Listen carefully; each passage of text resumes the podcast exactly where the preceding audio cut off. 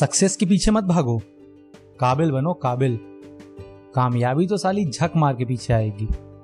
Three idiots का ये dialogue काफ़ी अच्छी तरीके से रिप्रेजेंट करता है हमारी नई नेशनल एजुकेशन पॉलिसी 2020 को।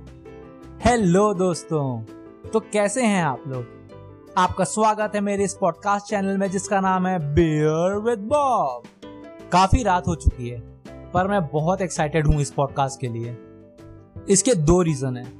पहला, क्योंकि ये मेरा पहला हिंदी पॉडकास्ट है, और दूसरा, क्योंकि आज हम इस रिवॉल्यूशनरी चेंज के बारे में डिस्कस करेंगे। नेशनल एजुकेशन पॉलिसी 2020 की रिपोर्ट को मैंने खुद एनालाइज किया है, और आज मैं इसके मेजर की टेक अवेज बताऊँगा आपको, जो कि एक स्टूडेंट पेरेंट और टीचर सबके लिए बहुत बहुत ज़रूरी है जानना। शुरू करने से पहले मैं ये बताना चाहूँगा कि बियर विद बॉब अब ट्विटर में भी अवेलेबल है। तो प्लीज़ ट्विटर में जाइए और इस पॉडकास्ट पेज को फॉलो करिए। बियर विद बॉब इंस्टाग्राम में भी अवेलेबल है। तो प्लीज़ जाके उसे फॉलो करिए। यूज़र नेम है Beer underscore with Bob Instagram पे मैं रोज बहुत सारा मज़ेदार कंटेंट एंड पोस्ट शेयर करता हूँ। तो प्लीज़ जाके उसे फॉलो करिए एंड शो सम लव तो अब किस बात की देरी है? आगे बढ़ते हैं। इंडिया में स्वतंत्रता के बाद पहली नेशनल एजुकेशन पॉलिसी 1968 में आई थी, इंदिरा गांधी की प्राइम मिनिस्टरशिप में। दूसरी नेशनल एजुकेशन पॉलिसी 1986 में आई थी, जब हमारे प्राइम मिनिस्टर राजीव गांधी थे। उसके बाद 1968 की एजुकेशन पॉलिसी को पीवी नरसिम्हा राव ने अपनी प्राइम मिनिस्टरशिप में रिवाइज किया था। और अब, चौतीस साल बाद, तीसरी नेशनल एजुकेशन पॉलिसी रिलीज़ की गई है प्राइम मिनिस्टर नरेंद्र मोदी की प्राइम मिनिस्टरशिप के अंडर। ये एक बहुत ही रेवोल्यूशनरी चेंज है गाइस और सही बताऊँ तो मैं आप थोड़ा थोड़ा जेलस भी फील कर रहा हूँ, क्योंकि हमारे टाइम पे इतने कोर्सेस इतने ऑप्शंस इतनी फ्लेक्सिबिलिटी नहीं अवेलेबल थी, जो अब ये एजुकेशन सिस्टम आने वाले यूथ को, आने वाले बच्चों को देगा. हो सकता हो आपने अभी ट्वेल्थ पास किया हो, और आपको भी ये लग रहा हो कि हमारा भी टाइम निकल गया है, ये पॉलिसी हमारे लिए नहीं है तो वेट करिए, क्योंकि ऐसा कुछ भी नहीं है यूजी के लिए भी आई मीन अंडर ग्रेजुएट्स के लिए भी बहुत कुछ चेंजेस आए हुए हैं इस पॉलिसी के अंडर तो मैं शुरू करता हूँ स्कूलिंग से। इंडियन एजुकेशन सिस्टम बिल्कुल बदल चुका है। जो हमारा ये फॉर्मूला था टेन प्लस टू का, उसको बदल दिया गया है और अब वो five plus three plus three plus four हो गया है। ये क्या है? इस नए फॉर्मूले को मैं आपको बाइफरकेट करके बताता हूँ। आई मीन अब बाइफरकेट को हिंदी में क्या कहते हैं? भागों में बांट के बताता हूँ कि कैसे ये five plus three plus three plus four ये फॉर्मूला है क्या? तीन से आठ साल के बच्चे जो कि फाइव ईयर फाउंडेशनल कैटेगरी में आएँगे, उनकी क्लासेस नर्सरी से क्लास फ़र्स्ट या सेकेंड होगी।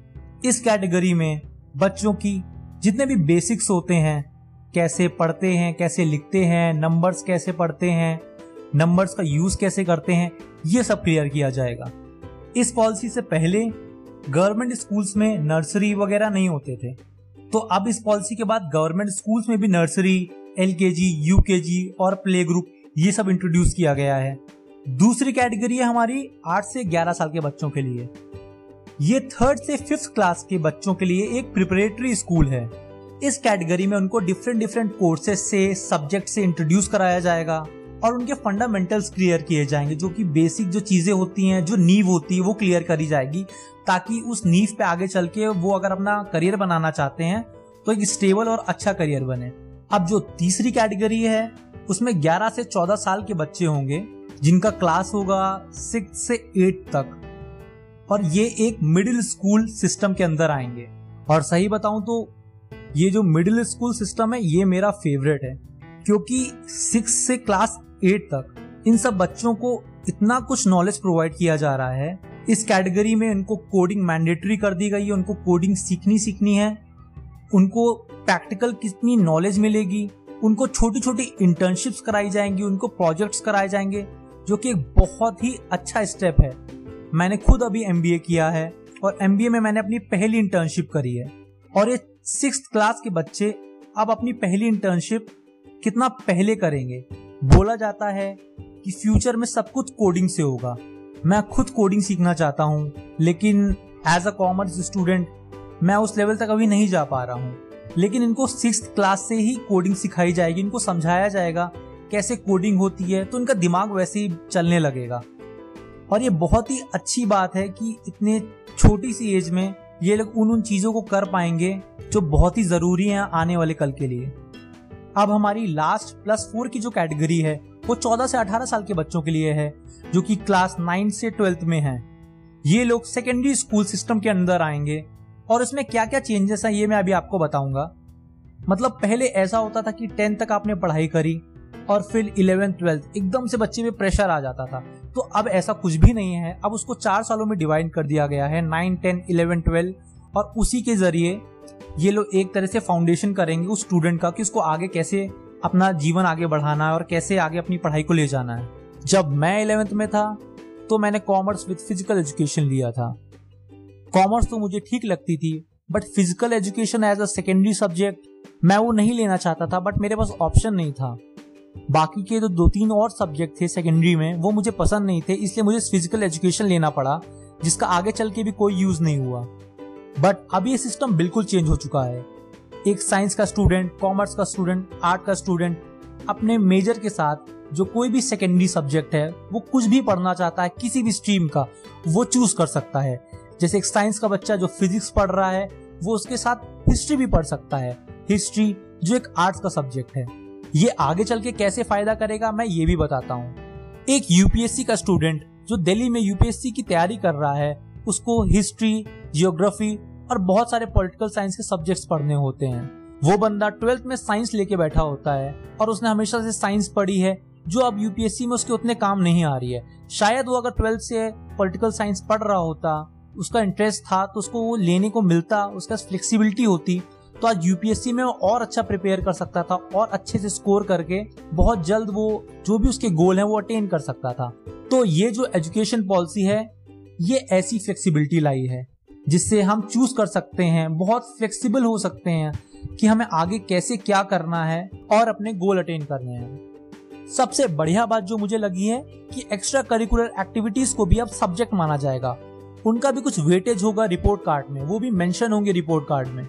कितना बढ़िया है ना यार। मतलब कि आप डांस भी कर रहे हो, आप खेल कूद भी रहे हो और उसकी भी स्कूल में इम्पोर्टेंस है। बहुत ही अच्छा एक स्टेप है ये, जो एजुकेशन पॉलिसी में आया है। स्कूल के बोर्ड एग्ज़ाम्स भी बहुत तरह से अब रीडिफाइन हो रहे हैं रीडिजाइन हो रहे हैं। उनको इजी बनाया जा रहा है सिलेबस को इजी बनाया जा रहा है, और ये भी मेंशन किया गया है कि बोर्ड एग्ज़ाम अब दो बार होंगे। इस न्यू पॉलिसी में फोकस किया जाएगा कोर कॉम्पिटेंसीज में रैदर देन मेमोराइजिंग में। इसका मतलब ये है कि जैसे हम लोग रट्टाफिकेशन करते थे, रटते थे और जाके पेपर में उगल आते थे मार्क्स आ जाते थे। अब वो सब बदलने वाला है। हम सबके दिमाग में कोई ना कोई नाम ऐसा आया ही होगा, हमारे स्कूल का, हमारे कॉलेज का। जो रटता था, इसको नॉलेज बिल्कुल नहीं थी, लेकिन रटना अच्छा से आता था और वो अच्छा स्कोर कर जाता था। तो अब ऐसा बिल्कुल भी नहीं होगा। अब नॉलेज में ज़्यादा फोकस किया जाएगा, रट्टाफिकेशन में नहीं। बोर्ड एग्ज़ाम्स का भी पूरा सिस्टम बदल दिया गया है। अब साल में दो बार बोर्ड एग्ज़ाम्स होंगे और साल भर छोटे छोटे असेसमेंट्स होंगे, जिससे एक बच्चे को एनालाइज किया जाएगा। पहले ये होता था कि साल में एक बार लास्ट में बोर्ड एग्ज़ाम्स होते थे, जिसमें ड्यू टू एनी रीजन हो सकता है एक स्टूडेंट अच्छा परफॉर्म ना कर पाए और उसकी कैपेबिलिटीज से कम उसके मार्क्स आए और उसी पे डिपेंड हो जाते थे, उसके आगे का कॉलेज उसका फ्यूचर तो अब ये सिस्टम बिल्कुल बदल दिया गया है। अब जो नॉलेजेबल है डिजर्विंग है, वही आगे बढ़ेगा। स्कूल्स वोकेशनल एजुकेशन में भी बहुत ज़्यादा फोकस कर रहे हैं। और एक्स्ट्रा करिकुलर एक्टिविटीज़ तो मैंने बोली हैं, जैसे म्यूज़िक पेंटिंग हो गई, ये सब भी अब रिपोर्ट कार्ड में आएँगे। तो जो लोग इसमें परफेक्ट हो रहे हैं, जो आगे इसमें अपना करियर बनाना चाहते हैं, उनको भी एक प्लेटफॉर्म मिल जाएगा कि छोटे से वो इस चीज़ को धीरे धीरे डेवलप करें, अपनी इस स्किल को और आगे बढ़ाएँ। रिपोर्ट में ये भी मेंशन किया गया है कि क्लास फिफ्थ तक के बच्चों को उनकी मदर टंग में पढ़ाया जाएगा। बट हाँ फ्रीडम टू चूज़ लैंग्वेज ये एक ऑप्शन हमेशा स्टूडेंट के पास रहेगा कि वो क्या पढ़ना चाहता है, वो खुद चूज़ कर सकता है। एक और चीज़ तो मुझे बहुत पसंद आई है कि रिपोर्ट कार्ड में सिर्फ़ टीचर इवेल्युएट करते हैं कि स्टूडेंट को अपने तरीके से। बट इस सिस्टम में स्टूडेंट खुद को इवेल्युएट करेगा। सेल्फ इवेल्युएशन और क्लास के और जो स्टूडेंट्स हैं, वो भी एक पर्टिकुलर स्टूडेंट को इवेल्युएट करें कि उसकी उस परफॉर्मेंस कैसी है उस साल या फिर उन तीन महीनों में। इससे पता है क्या होगा? स्टूडेंट को खुद पता चलेगा कि वो कहाँ स्टैंड कर रहा है, उसे कहाँ इम्प्रूव करना है, कैसे उसे आगे बढ़ना है, क्योंकि ये चीज़ हमें अभी ट्वेल्थ तक नहीं सिखाई जाती थी। जब हम लोग आगे कॉपरेट्स में जाते थे, या फिर इंटर्नशिप करते थे, या हायर एजुकेशन में जाते थे तो हमें पता चलता था कि मुझे खुद से कैसे इम्प्रूव करना है। लेकिन अब ये चीज़ें छोटे क्लासेस से भी सिखाई जाएँगी कि कैसे सेल्फ इवेल्युएशन करना है, जो कि बहुत ही अच्छी चीज़ है मेरे नज़रिए से। तो स्कूलिंग के तो मैंने सारे मेजर पॉइंट्स कवर कर लिए हैं। लेट मी चेक मैंने कुछ छोड़ा तो नहीं है। Hmm, हाँ। Well trained social workers counsellor और कम्युनिटी इन्वॉल्वमेंट भी होगी स्कूलिंग सिस्टम में जो कि सोशल वर्किंग से जुड़े काम जो होते हैं जो चीज़ें होती हैं जो कम्युनिटीज़ होती हैं प्राइवेट वो सब भी स्कूलिंग सिस्टम से इन्वॉल्व होंगे अब।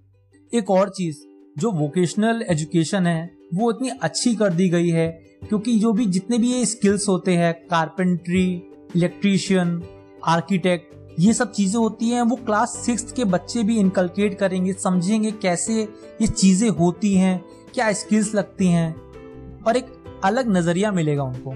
तो अब आगे बढ़ते हैं कॉलेजेस की तरफ़। कैसे इंडियन एजुकेशन पॉलिसीज़ ने अंडर ग्रेजुएशन की, जितने भी सिस्टम है, उनको कैसे बदला? रिपोर्ट में साफ़ साफ़ मेंशन है a light but tight regulatory framework to ensure integrity transparency and resource efficiency इस स्टेटमेंट से हमें साफ़ साफ़ पता चल रहा है कि स्टूडेंट्स में प्रेशर काफ़ी कम होने वाला है और एक अथॉरिटी सेंट्रलाइज बनेगी जो सारे डिसीज़न लेगी।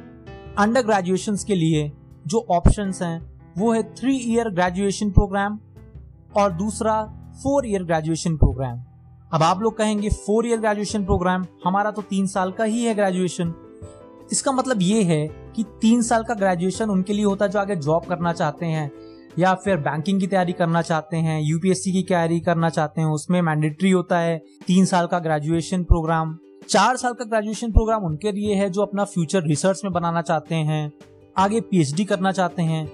ये सब उनके लिए है एक साल एक्स्ट्रा ग्रेजुएशन प्रोग्राम बाकी जो बैचलर डिग्री है, वो आपको तीन साल में ही मिल जाएगी। और ये डिसीज़न मुझे सबसे बढ़िया लगा है इस नई पॉलिसी में multiple exit option undergraduates के लिए। मतलब आपको ड्रॉप आउट रहेगा ही नहीं। और इस पॉलिसी का यही एक मकसद है कि ड्रॉप आउट जितना भी हमारा परसेंटेज है ड्रॉप आउट का, उसको कम करना है।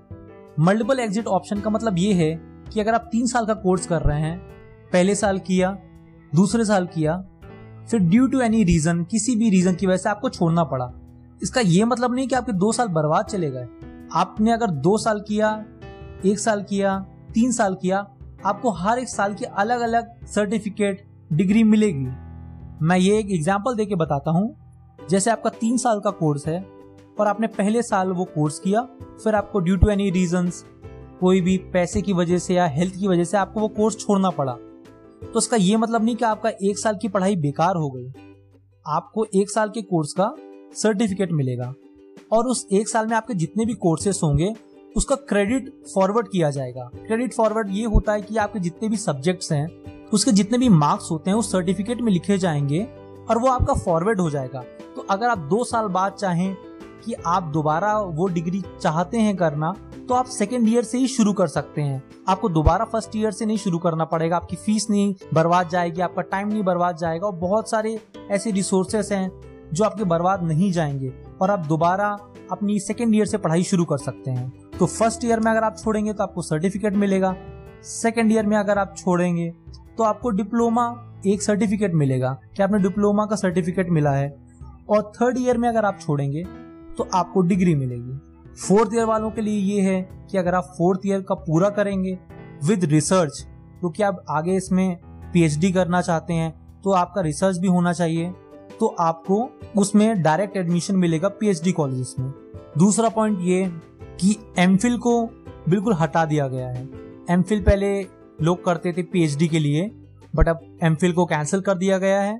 इस पॉलिसी में multidisciplinary undergraduate education की तरफ़ फोकस किया गया है और ये टारगेट किया गया है कि 2040 तक हायर एजुकेशन इंस्टीट्यूट जितने भी हैं, वो मल्टी डिसिप्लिनरी इंस्टीट्यूट में कन्वर्ट कर दिए जाएँ। और ज़्यादा से ज़्यादा स्टूडेंट इनरोलमेंट हो इन कॉलेजेस में। U G C A I C T ये सब रिप्लेस हो जाएँगे एक सिंगल एंटिटी के अंडर तो ये सब कुछ खत्म होने वाला है और एक सेंट्रलाइज सिंगल एंटिटी बनेगी जो सब कुछ रेगुलेट करेगी, सब कुछ कंट्रोल करेगी। ये तो हो गया कॉलेज के बारे में, जो कि की मेजर टेक अवेज हैं, जो आपको जानने ज़रूरी हैं। अब मैं कुछ पॉइंट्स टीचर्स के बारे में बताता हूँ। उन टीचर्स को ज़्यादा इंपॉर्टेंस दी जाएगी जो वहाँ के लोकल टीचर्स है, जो वहीं पे रहते हैं, और वो, जो कि लोकल लैंग्वेजेस से फेमिलियर हैं। गवर्नमेंट ने चार साल की बीएड डिग्री को एक एलिजिबल क्राइटेरिया बनाया है। टीचर एलिजिबिलिटी टेस्ट भी एक तरह का टेस्ट है, जो कि टीचर्स पे बेस्ड होगा, और गवर्नमेंट इसके बारे में आगे अभी और बताएगी। Incentives recognition promotion salary raise ये सारे ऐसे पैरामीटर हैं, जो एक कॉपोरेट में होते हैं, जैसे कॉपोरेट्स में ऑफ़िस में इंसेंटिव मिलता है, पहचान मिलती है अगर आप कोई अच्छा काम करें प्रमोशन मिलता है, वैसे ये सारे पैरामीटर आप टीचिंग में भी आ रहे हैं और धीरे धीरे गवर्नमेंट इनको ला रही है ताकि टीचर्स के लिए भी प्रमोशन वगैरह एक अच्छा सिस्टम हो उनके आगे बढ़ने के लिए। सो so गाइस ये हमारे मेजर की टेक अवेज थे इस न्यू एजुकेशन पॉलिसी से। काफ़ी बेहतरीन पॉलिसी लाए हैं इस बार गवर्नमेंट ये और मैं काफ़ी आई रियली अप्रिशिएट इट बहुत अच्छा लगा कि ऐसी एजुकेशन पॉलिसी अब हमारी कंट्री में भी है। गवर्नमेंट थ्री परसेंट से अब six percent of GDP invest कर रही है एजुकेशन सेक्टर पे। जैसे कि अदर डेवलप्ड कंट्रीज़ हैं UK 6.2 percent Norway 6.4 percent US 6.1 percent वैसे अब इंडिया भी 6 परसेंट जीडीपी का इन्वेस्ट करेगी एजुकेशन सेक्टर पे। अभी तो ये सारे डिसीज़न ऑन पेपर हैं। अब देखो कैसे इम्प्लीमेंट किया जाता है ये सिस्टम में। थोड़ा टाइम और लगेगा इसको इम्प्लीमेंटेशन सब कुछ रेडी करने में। बट फिनोमिनल बहुत ही बढ़िया पॉलिसी है। और मैं सच में बहुत ज़्यादा इसको अप्रिशिएट करता हूँ। सो गाइस ये थे मेजर की टेक अवेज इस न्यू एजुकेशन पॉलिसी के, क्योंकि बहुत ही अच्छा डिसीज़न है गवर्नमेंट का। एजुकेशन सेक्टर में वैसे अब इंडिया भी स्पेंड कर रही है सिक्स परसेंट जीडीपी का अपने एजुकेशन सेक्टर पे, जो कि बहुत ही रिमार्केबल डिसीज़न है। और इस रिपोर्ट में ये सारे पॉइंट डिस्कस किए गए हैं, जैसे online education digital infrastructure online teaching platform virtual labs वगैरह वगैरह जैसे फैसिलिटीज़ जो प्रोवाइड करी जाएँगी स्टूडेंट्स को आगे बढ़ने के लिए। सो आई होप गाइस आपको मेरा पॉडकास्ट पसंद आया होगा इन्फॉर्मेटिव लगा होगा, आपको इन्फॉर्मेशन नॉलेज मिली होगी न्यू एजुकेशन पॉलिसी के बारे में तो प्लीज़ इसे शेयर करिए। अब ये मेरा पॉडकास्ट हर एक प्लेटफॉर्म में अवेलेबल है। Jio Saavn Spotify Apple podcast तो प्लीज़ इसे शेयर करिए अपने फ्रेंड्स के साथ, अपने जूनियर्स के साथ, अपने छोटे भाई बहनों के साथ। और मेरा इंस्टाग्राम पेज फॉलो करिए और भी बहुत कुछ आने वाला है आगे। Thank you so much signing off